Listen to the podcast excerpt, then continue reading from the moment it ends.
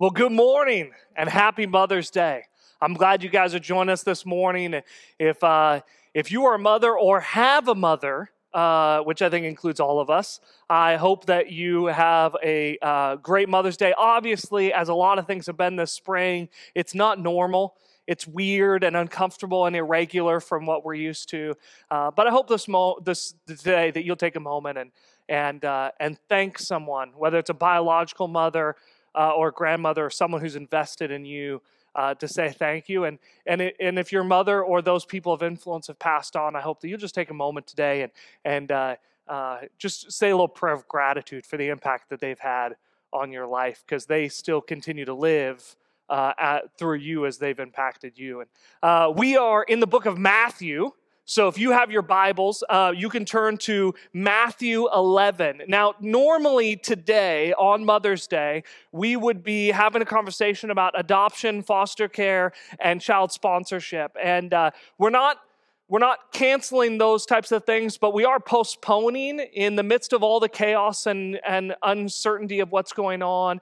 Um, we are we're going to wait to figure out uh, how we can best serve um, and continue to serve in that season. As some of you are part of, we've been doing this thing with every child called an anchor point, where we've been trying to help facilitate getting needs to families who are fostering children. Um, but like CMF, who we do our child sponsorship through, they've actually suspended taking on new child sponsorships because their schools are closed as well. And um, uh, and so we're just going to wait and see how we can best support in a really meaningful and impactful way. Um, so just know that we're not just skipping; we're just postponing for now. Matthew 11. Matthew 11. For those of you who don't know, my name's Sean. Uh, I'm one of the pastors here, and uh, we're glad that you're joining us. Uh, we may not, now that we've been doing this for, I think this is week eight of fully online, we may not have ever actually even met or been in the same room, but I'm glad that you are a part of uh, this church. And I hope that this morning will be an encouragement to you and maybe challenge you in your faith. Maybe, maybe, maybe you're going to see, maybe challenge you a little bit more than encourage you today. But either way, uh, Matthew 11. If you have your Bibles, Matthew 11. If you got another device, you can go to the Bible app. Um, you can go to mymcc.info, and uh, there's a spot where you can click sermon notes, and all the passages will be there, and, and it'll be up here on the screen with us as well. So let me read it to you. The verses we're going to look at today uh, six verses. It says this When Jesus had finished giving instructions to his 12 disciples, he departed from there to teach and preach in their cities. Now, when John, uh, while in prison, heard of the works of Christ, he sent word by his disciples. Okay, let's just pause there for a second just so we know who we're talking about, right? Jesus um, uh, comes and John, it says, sends his disciples. Now, you may know if you've picked up a Bible before, spent much time in church, that there are four gospels in the Bible. We call them gospels Matthew, Mark, Luke, and John. Uh, and John wrote one of the Gospels. This is not the same John. There's a John who's the disciple of Jesus, and then there's John the Baptist, right? And it's not a denominational affiliation. It's to say that John was the baptizer, that he baptized people. That's what he's known for, right? That's what they nicknamed him John the Baptist. He, he's a guy that scripture foretold would come before the Messiah. And, and he quoted things talking about that he was there to prepare the way, that he wasn't the Messiah, that he wasn't the one that everyone had waited for, but he was the one to prepare the way. And in fact, Jesus gets baptized, like all of us as followers of Jesus should do. Even Jesus, the Son of God, gets baptized. He gets baptized at the hand of John the Baptist, right? And so now, John, who has his disciples, right? Uh, John sends words. And then now it might seem odd that John wouldn't just come to Jesus and ask these questions. But something else that you have to know about John is at this point in time, John's actually imprisoned. We're going to talk a little bit later why about the story, but John can't come to Jesus because he's in prison. And so he sends a message to his disciples. Uh, and here, here in this, a, a little bit of desperation. Because at this point, John's life hasn't turned out the way that he imagined it would. Maybe today you have a little bit of sense of desperation that your life doesn't exactly look like the way you imagined it would. Verse 3 says this and said to him, are you the expected one? Or shall we look for someone else? Now, that's a weird question, isn't it? This is John the Baptist. John the Baptist, who said not too long ago, maybe a couple years before, but not too long ago, he stood on the shores of the river and said, Look, behold the Lamb of God who comes to forgive the sins of the world, right? That that's the Messiah. That's the guy. That's the guy. When people come and ask him, Are you the Messiah that we'd hope for? He says, No, no, no. I'm just the one who's come to prepare the way, to make the path straight. And now, not too long later, this guy, John the Baptist, stood on the, sh- on, on the beach shores and, and ate bugs and, and, and lived this very devoted life of faithfulness, this guy finds himself in prison and he sends a message to Jesus to say, Are you the one we hoped for? Are you actually the one? Are you actually the, the savior of the world, or, or should we be looking for someone else? A man with John's story does not ask those words if there is not some amount of doubt and fear and uncertainty. And even John the Baptist right? Jesus says of him, He says, There's no man born of a woman greater than John the Baptist. Even John the Baptist, who, when Jesus was baptized, he immersed him under the water and pulled him back up. And it says that a voice from heaven said, This is my son in whom I'm well pleased. That man who had such incredible experiences with the sovereignty of God and the power of God and the grace of God, and God moved in incredible ways in his life. He comes to a point in his life where his life didn't look like he imagined it would imprisoned. And even that guy sends word to Jesus. Are you really? Are you really the Savior of the world? Are you really God? Are you really our hope? Are you really going to do anything about this broken and painful and destroyed and dark world? Are you really who you say you are? Maybe Maybe in this season or in seasons past, you've asked the same question that John has. I can assure you this if you haven't yet, there'll be a day when you do. I, I used to do college ministry, and, and if you're a college student, man, we love you. So glad you're part of this church. Um, but college students still have a sense that we, we all had in college and junior high and high school of invincibility. And I used to always tell college students, I'm like, man, if life hasn't been difficult for you yet, just wait. It's coming. Right? Gift of encouragement. That's what I have. Jesus answered. Now, look, that's an important word right there. Those two words, Jesus answered, because what we're going to see is we're going to struggle to see an answer in what Jesus says. But Jesus answered and said to them, Go and report to John what you see and hear. The blind receive sight and the lame walk, the lepers are cleansed, and the deaf hear. The dead are raised up, and the poor have the gospel preached to them. And blessed is he who does not take offense at me. Now, wait a second. Jesus, Jesus, John asked this question Are you the one who is to come? And just as Jesus seems to always do, he responds in what we see as a poetic, veiled response. But it's only because we're 20 centuries away. It's only because we're not Jewish in the first century that we think that Jesus somehow uh, skirted around the issue. Uh, I could say this isn't what the sermon's about, but I can tell you this that um, it, anybody who says that Jesus didn't claim to be God or claim to be the Savior of the world um, simply hasn't studied the text enough. Because it's like every other chapter, Jesus declares through his words and through his actions, I am the Savior that was prophesied through, through, uh, through the Jewish nation that I am the God incarnate over and over again. And he does right here, but, but we don't see it, right? Are you the one who is to come? Well, well, tell him what you see. Blind receive sight, lame walk, lepers are cleansed, deaf hear, the dead are raised, the poor have the gospel preached them. And we might go, wait a second, Jesus, Jesus. It's a simple yes or no answer, right? It's a simple yes or no answer, Jesus. And he does. We just can't see it. Here's why. If we were in the book of Luke, it might be easier to see this because in Luke 7, it tells the same story. Almost verbatim. We can talk about why synoptic gospels and all that kind of stuff, but almost tells it verbatim, tells the same story, same response. Now, what it includes in Luke is Luke 4. And in Luke 4, there's the story about Jesus going into a synagogue and he pulls out a scroll and he stands, as, uh, as part of their custom that um, anybody could read from the scrolls. And he reads from the scrolls, any male of a certain age could read from the scrolls. And he reads from the scrolls and they would read the text and then they would teach on it. They would share um, uh, what they'd been told or what they'd been taught. And so Jesus opens the scroll and he reads a text. And you may know the story. He says, um, This prophecy has been fulfilled in your hearing today.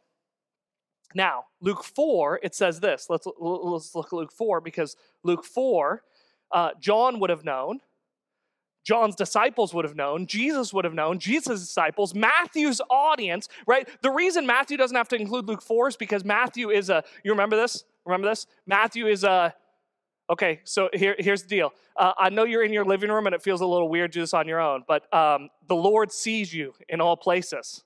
And so you, you better not you better not leave me hanging, okay? So the answer is a Jew. Matthew's a Jew, okay? So here we go. You ready? Matthew is a yeah.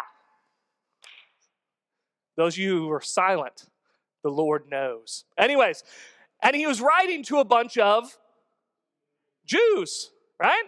He was, he was a Jew writing a bunch of Jews. So they knew this prophecy, but Luke writes to a different audience, so he includes it so that we don't miss it when we get to Luke 7, or in our case, when we get to Matthew 11. This is what it says. This is what Jesus reads The Spirit is on me because he has anointed me to proclaim good news to the poor. Does this sound a little familiar? He has sent me to proclaim freedom from the prisoners and recovery sight for the blind. Does this look familiar? To set the oppressed free, to proclaim the year of the Lord's favor. You see, throughout the book of Isaiah, there's a bunch of prophecies that tell us what the Messiah is going to look like. A lot of things. You know, that's where we get the virgin birth, that, that he'd be born of a virgin, that this woman who is a virgin, she'll be with child, right? And you should call him Emmanuel, Lord with us, God with us, right? That's where we get that, that prophecy from. And Isaiah lists out all these things that, that the Messiah will do. And this is one of those sections. It comes from Isaiah 60 or 62. And it says, these are some of the characteristics of what the Messiah will do. Now, here's the thing though look at this passage, okay? And I'm going to read, hopefully, you guys can read this, but I'm going to read to you again Jesus' response. And I want you to notice there's something in this passage that's not in this passage. So it says this Go and report to John what you see and what you hear. The blind receive sight, and the lame walk, the lepers are cleansed and the deaf hear. The dead are raised, and the poor have the gospel preached to them. Did you see it? It comes right in here early. He has sent me to proclaim freedom for the prisoners. He sent me to proclaim freedom for the prisoners. You see, John sends word to his disciples to say, Jesus, like this didn't turn out the way I thought it would, that if you are the Messiah, that if you are the sovereign King of all, if all things were made through you and for you, then why am I in prison? And Jesus says, You go tell us, you go tell him. You go tell him everything that he sees. And he purposely leaves out this proclamation that we see in the prophecy in Isaiah that he'll set the captives free. Because you see, Jesus is answering John. He's saying this. He says, um, Yeah, yeah, I, I, I am the one who was expected, the one you hoped for, the one you gave your life for, the one you sacrificed and served. I am the one, but you're going to die in prison. You, you see, um, it, he, here's the deal. Sometimes following Jesus turns out badly. You know that? Sometimes following Jesus doesn't turn out like we'd hoped, imagined, envisioned, or believed it would. Sometimes following Jesus, Jesus says, you remember, Jesus says that there's no man greater born of a woman than John the Baptist. And you know how life, how John the Baptist's life comes after faithfully serving his God with every moment, with every day of his life. You know how it ends? He gets beheaded because a perverted and twisted man is seduced by his niece. Think, think, about, think about that for a moment. A perverted, wicked, distorted, gross man has his niece come to a party and seduces him. And in exchange for that, he offers her anything. And she asks for John the Baptist's head. Because of some of the grossest, darkest expressions of humanity, one of the most faithful man the world has ever seen has his head served literally on a platter to a broken and busted woman. Sometimes, sometimes following Jesus just turns out bad. We see it all through Scripture. There's this passage in Hebrews. Uh, we often call it the Hall of Faith, kind of like the Hall of Fame, right? The Hall of Faith. And, and the, the beginning of Hebrews 11 lists out all these people and it talks about their faith and by faith they did this and by faith they did this and by faith they did this and all these like awesome amazing things that god did that they were faithful to god and they followed him and, and god was faithful and followed through and these incredible awesome things and, and then we come to the middle of it and it makes this uncomfortable shift. So, so here's here's the the end of it right? Hebrews 11 it says this and what more shall i say? Right? He's listed off for the first 31 verses he lists off all these people. For time will fail me if i tell of gideon Barak, Samson, Jephthah, of David and Samuel and the prophets, right? To say, look at their faithfulness and all the great things that God did through them. Who by faith conquered kingdoms performed acts of righteousness, obtained promises, shut the mouths of lies. Like, don't we want this? Like, when we're preaching, man, when we're preaching and we're talking about, we're studying the Bible and we're looking at like Daniel in the lion's den, right? Shutting the mouths of lions. And we want to pray that we shut the mouths of lions and darkness and destruction. And, and then it goes on, right? Who quenched the power of fire, escaped the edge of the sword. From weakness were made strong became mighty in war, put armies to flight. I mean, what dude does not want that? Right? Faithfulness to God put armies to flight. This is the story of so many people throughout the history of following God, put armies to flight. Women receive back their dead by resurrection. And then it turns. And then turns. And others were tortured, not accepting their release so that they might obtain a better resurrection.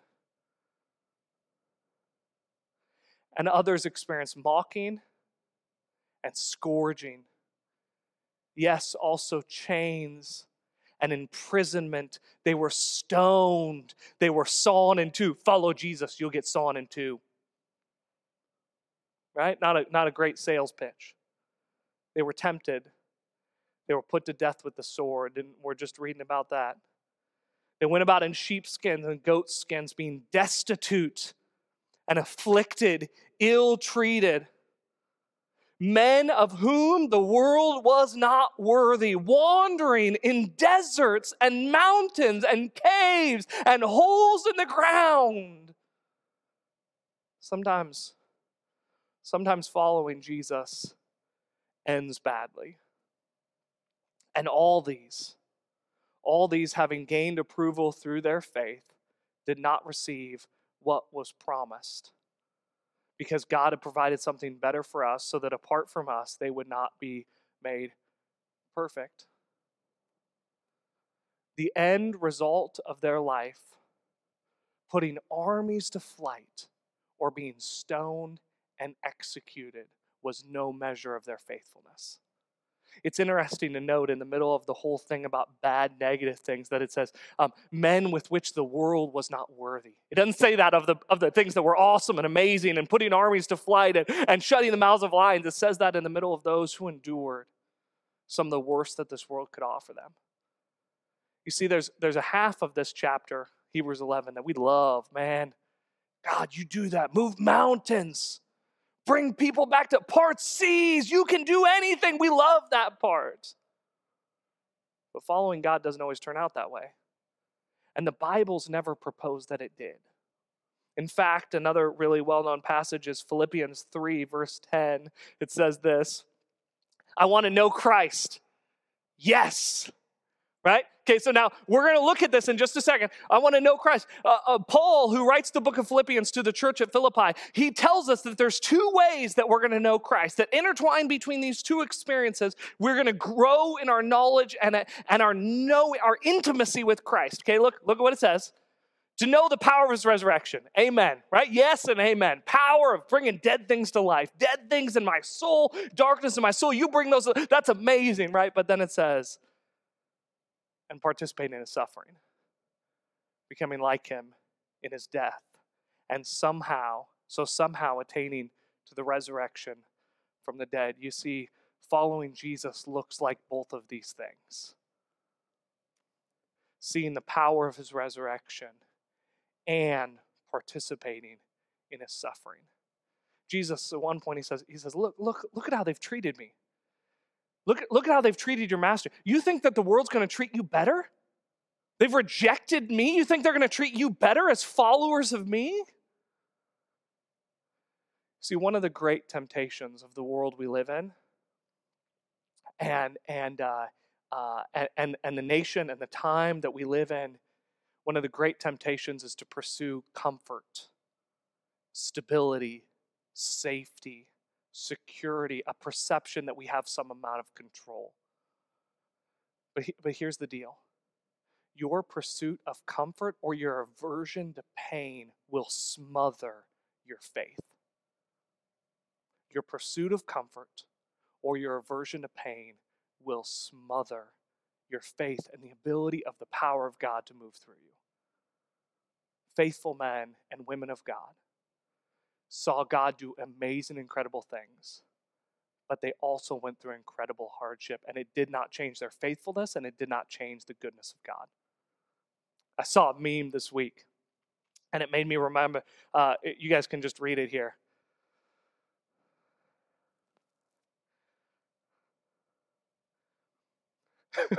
Sometimes, I hope you can read it. I'll read it for you just in case. I had the most loving wife. Last night I woke up while she was holding a pillow over my face to protect me from the virus.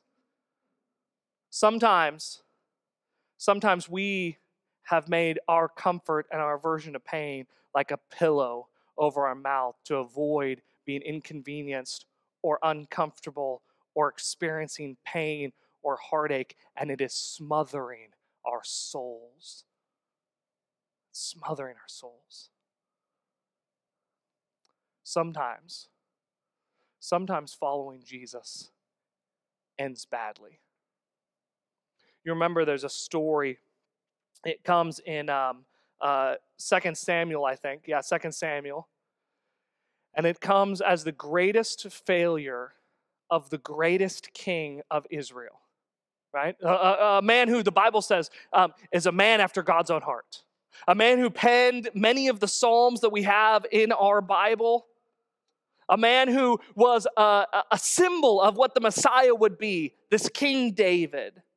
And his greatest failure came on the night, on the day that he pursued his comfort, when he abjugated his position in leadership to pursue comfort in his own home. You remember this? It says this 2 Samuel 11. In the springtime, a time when kings go off to war. So just pause there, okay? Don't read any further, okay? I don't know how to make you not read any further.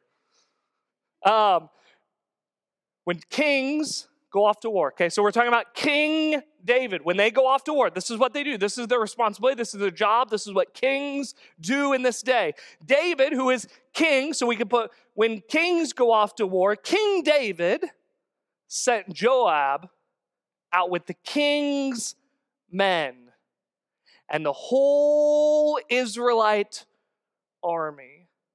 When kings go off to war, David sent Joab, his general, off with David's specific elite, think the Marines of ancient Israel, right? And the whole of the Israelite army. They destroyed the Ammonites and besieged Rabbah, but David remained in Jerusalem. Before David's greatest failure came his pursuit of comfort over obedience. He abdicated his role and his responsibility for the comfort of his kingdom, for the comfort of his home.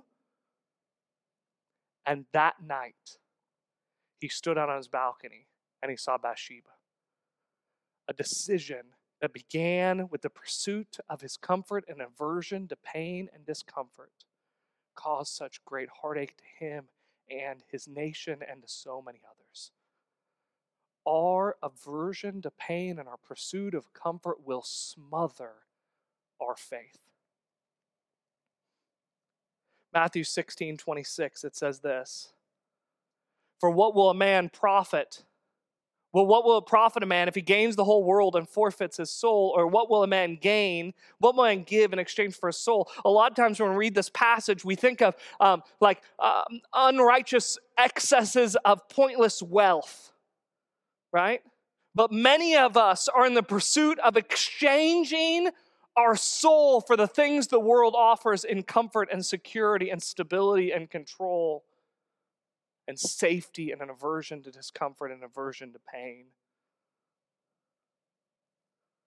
You see, I would go so far as to venture that if at some point following Jesus hasn't been uncomfortable, that if some point following Jesus hasn't been a sacrifice or painful, that you're probably not actually following Jesus.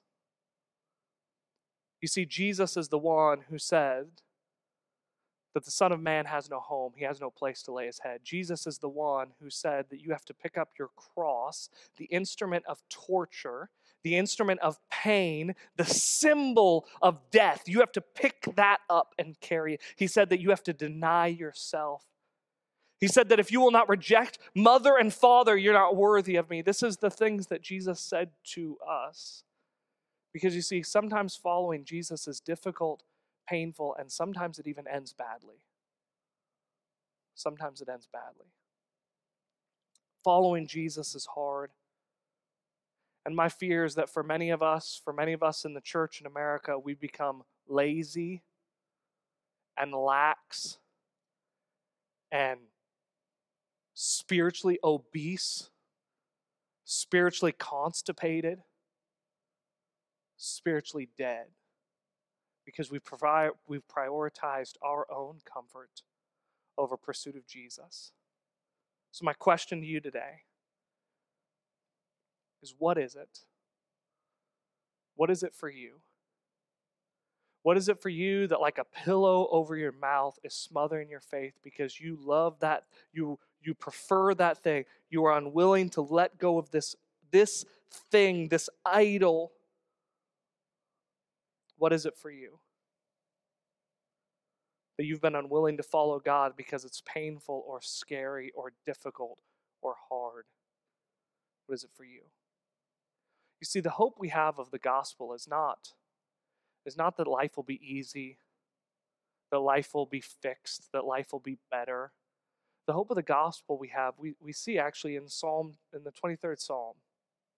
It says this in verse 4. It says, Though I walk through the valley of the shadow of death. Like, that's a bad place.